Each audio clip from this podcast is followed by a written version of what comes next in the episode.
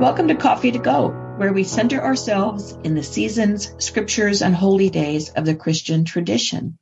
I'm Karin Peter, and I'm here with Blake Smith, and we welcome you on the journey. So every week we look to see where we are with Jesus this week.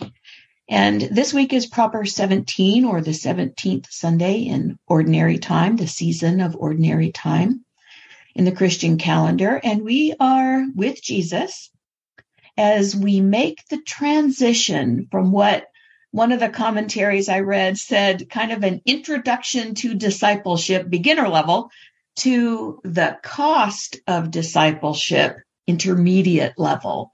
So this is a, a serious turning point in the scriptures as Jesus is shaping and forming disciples. And poor Peter, because Peter Peter gets the brunt of, you know, the shaking our heads and rolling our eyes, but Peter is having a hard time transitioning. I mean, that's just how it is. He, he, he just heard and those with him heard that that he's foundational to the formation of um, community of followers just as each of us are. And he has to be feeling pretty good about that. That, you know, we all have a purpose here. We're part of this foundation. We're, we're rocks in the foundation. And then the next thing he knows, Jesus has turned around and go, Oh, get behind me, Satan. And he's like, Whoa, what? What? what? this is a little difficult here um, to understand what's going on. So let's hear the scripture and let's get that in context. All right. So our passage today is from the Gospel according to Matthew, and it is the 16th chapter, verses 21 through 28. It's coming right after Peter has proclaimed Jesus is the Son of God, the true Messiah. So here we go. From that time on, Jesus began to show his disciples that he must go to Jerusalem and undergo great suffering at the hands of the elders and chief priests and scribes and be killed and on the third day be raised. And Peter took him aside and began to rebuke him, saying, God forbid it, Lord. This must never happen to you. But he turned and said to Peter, Get behind me, Satan. You are a stumbling block to me, for you are setting your mind not on divine things, but on human things. Then Jesus told his disciples, If any want to become my followers, let them deny themselves and take up their cross and follow me. For those who want to save their life will lose it, and those who lose their life for my sake will find it. For what will it profit them if they gain the whole world but forfeit their life? Or what will they give in return for their life? For the Son of Man is to come with his angels in the glory of his Father, and then he will repay everyone for what has been done. Truly I tell you, there are some standing here who will not taste death before they see the Son of Man coming in the kingdom. But we've got this real we we talk about come to Jesus meeting times. This is a come to Jesus time. We got to be um, ready when we say something. it it can't just be words that come about come out of our mouth. I mean, Jesus says, "Okay, you've said this, Peter, and you were right, and you were right to say it, and and I think you've got it. But here's what it's going to mean. And yeah. and uh, Jesus, I, uh, Peter doesn't quite get it yet. I mean, he's he, not real he's thrilled about what that means. Yeah. Yeah. He, he's got the words, but now Jesus is going to tell him what it means to have those words. And we often in the church have the words, but are we, do we have what it takes to um, stand behind that? Um, it's a turning point where the disciples begin to hear the hard truths about what it what is in store for Jesus. I mean, what it looks like for them too, if they're going to be followers of Jesus. Um, and quite honestly, it's a passage that makes us really, it makes me really uncomfortable. Um, and and when we when something makes us uncomfortable, we often trivialize it. Um, I mean, how many times we say, "Oh, yeah, that's my cross to bear." Um, but the cross in Roman times was an intimidating symbol of the violent death waiting for those who defy Roman imperial authority. To take up your cross and follow Jesus is to live as a disciple in the face of those oppressive powers and violence and social stigma and systemic oppression, which can and will include suffering. I mean, it's not an easy road. Not many of us want to sign up for suffering, so we. Well, I don't. I'm just, I'm just naming that out loud. Yeah, yeah. I'm I'm just going to jump right over that because I don't either.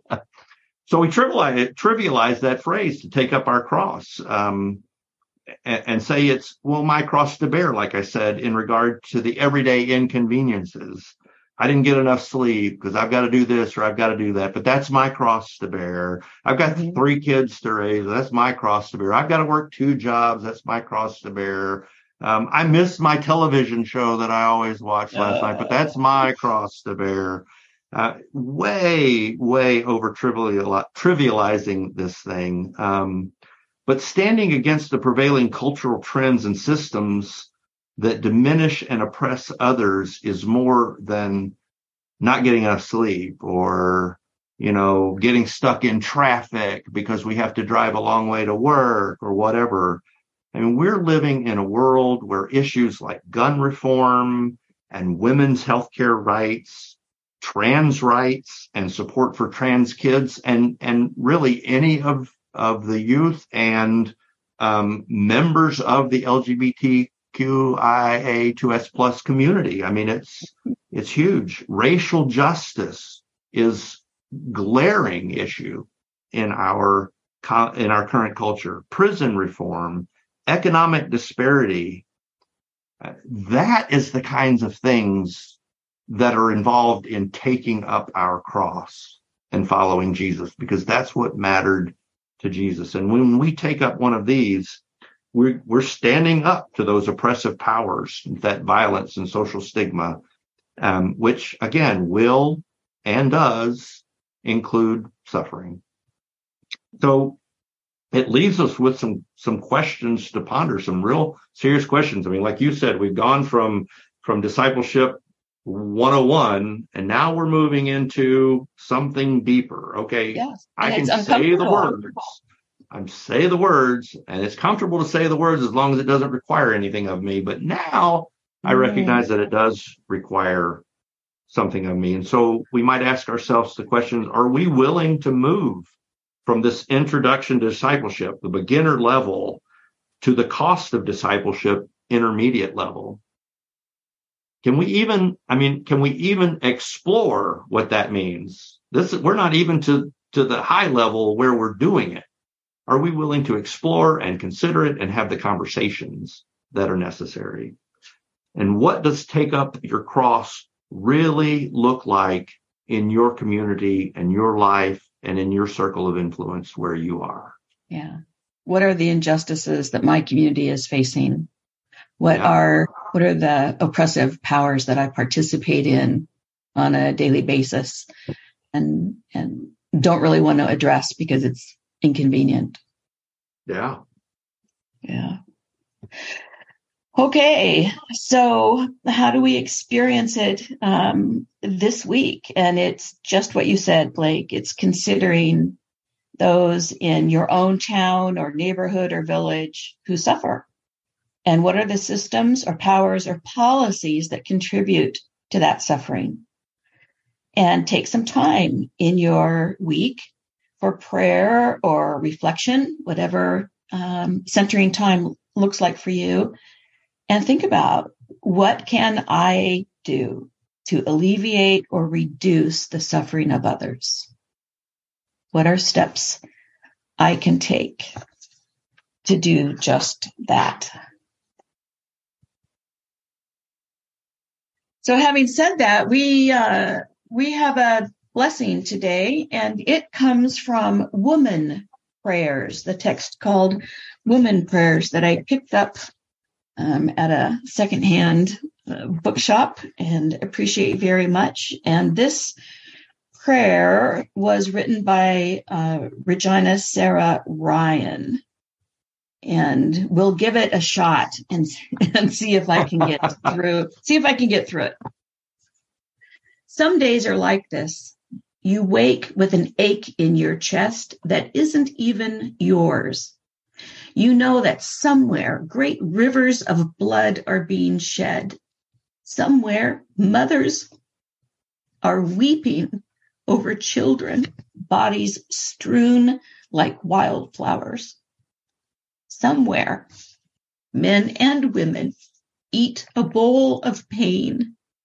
A man tells his wife that he's leaving.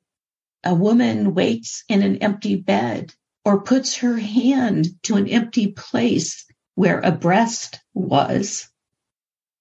Somewhere in the screeching of brakes, there is a shattering of glass of lives. This earth is covered in a sea of suffering. If for a few moments we manage to forget, do not begrudge us our wine, our prayer, our reaching out for a word, a touch, even from a stranger. Karin, thank you so much for sharing that blessing. I, I think that is that in itself is such an incredible example of um, really getting at the heart of why we are called to take up our cross. Um, and um, it draws out emotion in us. It, if it doesn't, if it's easy, then we're probably not digging deep enough. So thank you for that. And thank you to all of our listeners for joining us again this uh, time on Coffee to Go. We invite you to join us here for the next round of Coffee to Go as we continue to explore our journey through the liturgical seasons and the holy days of the Christian tradition.